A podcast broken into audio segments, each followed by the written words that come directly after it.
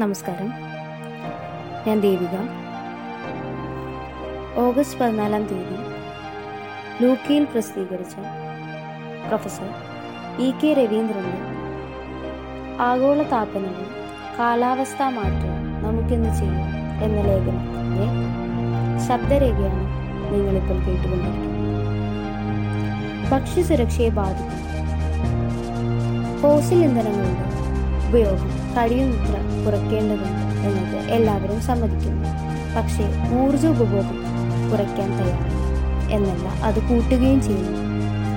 പുതുക്കപ്പെടുന്ന ഊർജ സ്രോതസ്സുകളെ കൂടുതലായി ആശ്രയിക്കുക എന്നതാണ് പരിഹാര മാർഗമായി വന്നിട്ടുള്ളത്. ജലവൈദ്യുത പദ്ധതികൾ സൗരോർജം പവനോർജം ജൈവ ഇന്ധനങ്ങൾ എന്നിവയിലൂന്നിയ ഊർജ ഉൽപാദന മാർഗങ്ങൾക്കാണ് ഊന്നൽ കിട്ടിയിരിക്കുന്നത്. വൻകിട ജലവൈദ്യുത പദ്ധതികൾ പ്രാദേശികമായ എതിർപ്പുകൾ മൂലം വളരെയൊന്നും സാധ്യമാകാതെ വന്നിരിക്കുന്നു. എന്നാൽ ചെറുകിട ജലവൈദ്യുത പദ്ധതികൾക്ക് സാധ്യതയുണ്ട്. ജൈവ ഇന്ധനങ്ങളുടെ മേഖലയിൽ വലിയ കുതിച്ചുചാട്ടം തന്നെയുണ്ടായി. എത്തനോൾ പെട്രോളുമായി മിശ്രണം ചെയ്ത് വാഹനങ്ങളിൽ ഇന്ധനമായി ഉപയോഗിക്കുന്ന രീതി വൻ പ്രചാരം ബ്രസീലിലാണ് ഇതിന് തുടക്കം കുറിച്ചത്. അമേരിക്കയും യൂറോപ്യൻ യൂണിയനും വാഹന ഇന്ധന ഉപയോഗത്തിന്റെ ഗണ്യമായ പങ്ക് എത്തനോൾ ആക്കണമെന്ന് സർക്കാർ തലത്തിൽ തീരുമാനിച്ച് നടപടികൾ ആരംഭിച്ചു.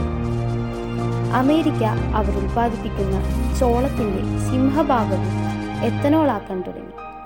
രണ്ടായിരത്തിൽ തൊണ്ണൂറ് ശതമാനം ചോളവും ദരിദ്ര രാജ്യങ്ങൾക്ക് കയറ്റി അയച്ചിരുന്നു. അഞ്ച് ശതമാനം മാത്രമാണ് എത്തനോൾ ഉൽപാദനത്തിന് ഉപയോഗിച്ചിരുന്നത്. എന്നാൽ രണ്ടായിരത്തി പതിമൂന്നായപ്പോഴേക്ക് നാൽപ്പത് ശതമാനം എത്തനോളിനും നാൽപ്പത് ശതമാനം കാലി വളർത്തലിനും പതിനഞ്ച് ശതമാനം മാത്രം ഭക്ഷണാവശ്യങ്ങൾക്കും എന്ന അവസ്ഥയാണ് ഉണ്ടായത്.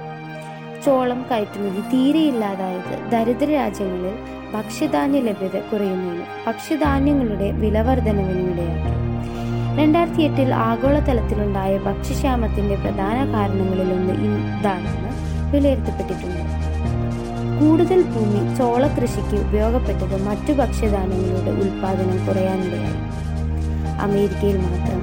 രണ്ടായിരത്തി പതിമൂന്നായപ്പോഴേക്ക് രണ്ട് പോയിന്റ് ഒമ്പത് ദശലക്ഷം ഏക്കർ ഗോതമ്പ് പാടങ്ങളും ഒന്നേ പോയിന്റ് മൂന്ന് ദശലക്ഷം ഏക്കർ പുൽമേടുകളും ചോളകൃഷിക്ക് മാറ്റുകയുണ്ടായി.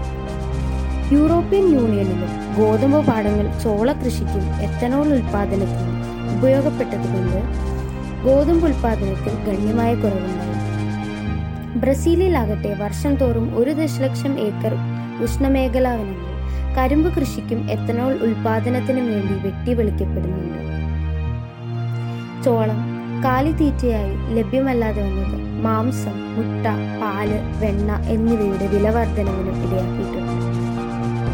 ഇന്ത്യയിലും എത്തനോൾ ചേർത്ത പെട്രോൾ സർക്കാർ നയമായി വരുന്നത് നെൽപ്പാടങ്ങളും ഗോതമ്പ് പാടങ്ങളും കരിമ്പ് പാടങ്ങളായി മാറാൻ ഇത് ഭക്ഷ്യസുരക്ഷയ്ക്ക് ഭീഷണിയാണ് ജൈവ ഇന്ധന ഉൽപാദനത്തിനിടെ ചെട്രോഫ പോലുള്ള സസ്യങ്ങളുടെ കൃഷിക്കും ഫലഭൂഷ്ടമായ കൃഷിഭൂമിയാണ് ഉപയോഗപ്പെടുന്നത്.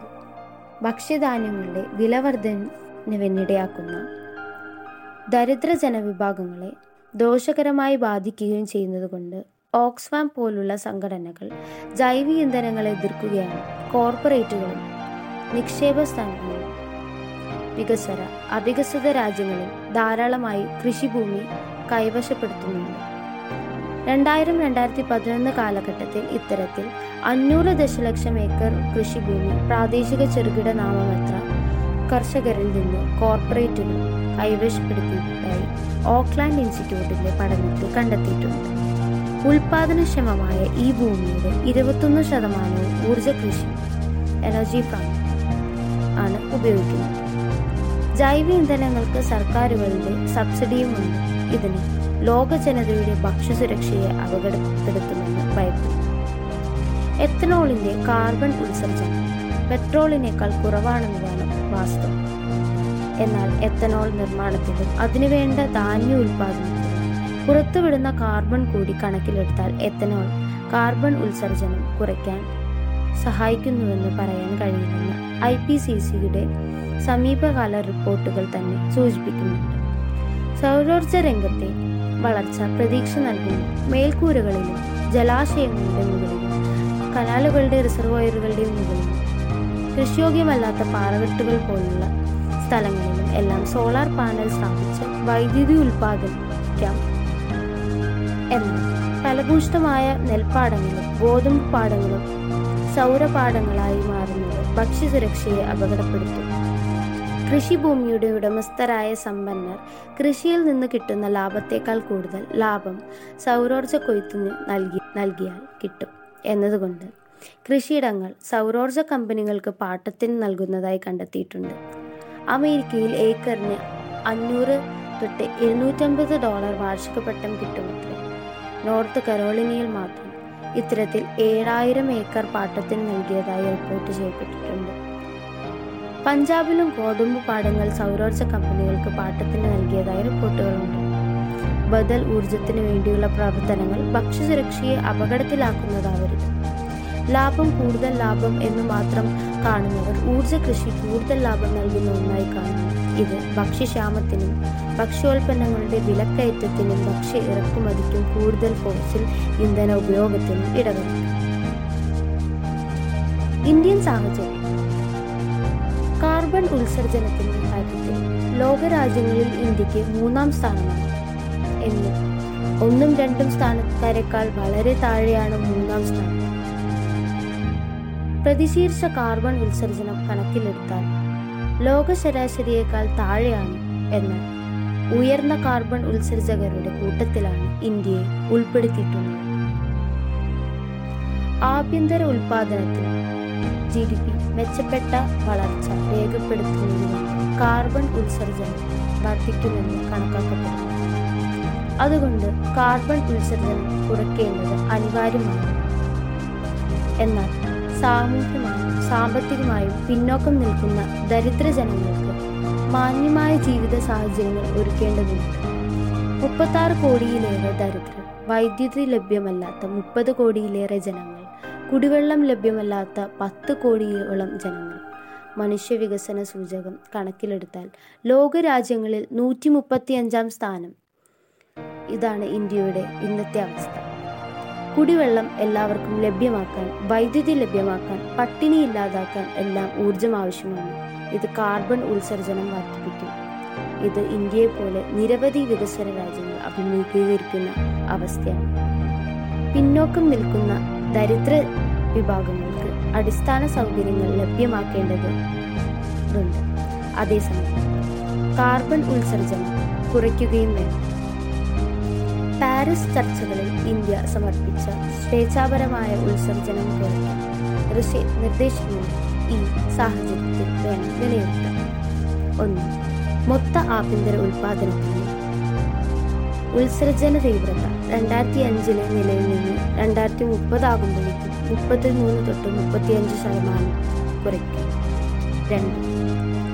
രണ്ടായിരത്തി മുപ്പതാകുമ്പോഴേക്കും വൈദ്യുതിയുടെ നാൽപ്പത് ശതമാനം ഫോസിൽ ഇന്ധനങ്ങളിൽ നിന്നല്ലാതെ ആയിരിക്കും. മൂന്ന്.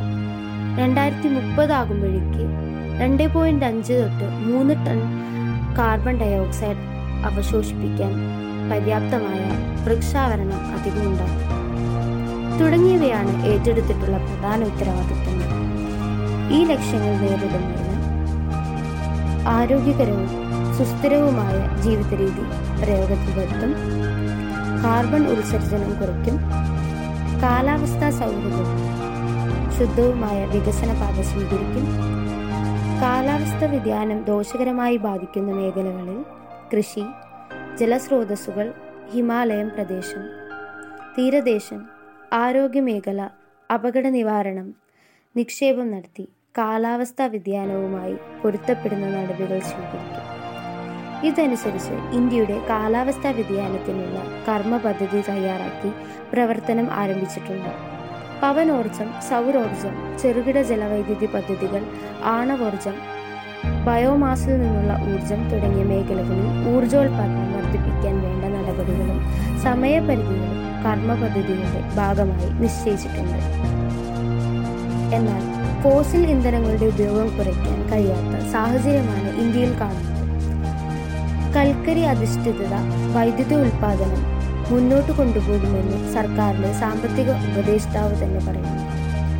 രണ്ടായിരത്തി മുപ്പതാകുമ്പോഴേക്കും ഡീസൽ ഉപയോഗം ഇന്നത്തെ തൊണ്ണൂറ് ശതകോടി ലിറ്ററിൽ നിന്ന് നൂറ്റമ്പത് ശതകോടി ലിറ്ററാകുമെന്നും പെട്രോൾ ഉപഭോഗം മുപ്പത് ശതകോടി ലിറ്ററിൽ നിന്നും അൻപത് ശതകോടി ലിറ്ററാകുമെന്നും വകുപ്പ് മന്ത്രി പ്രസ്താവിച്ചിരുന്നു.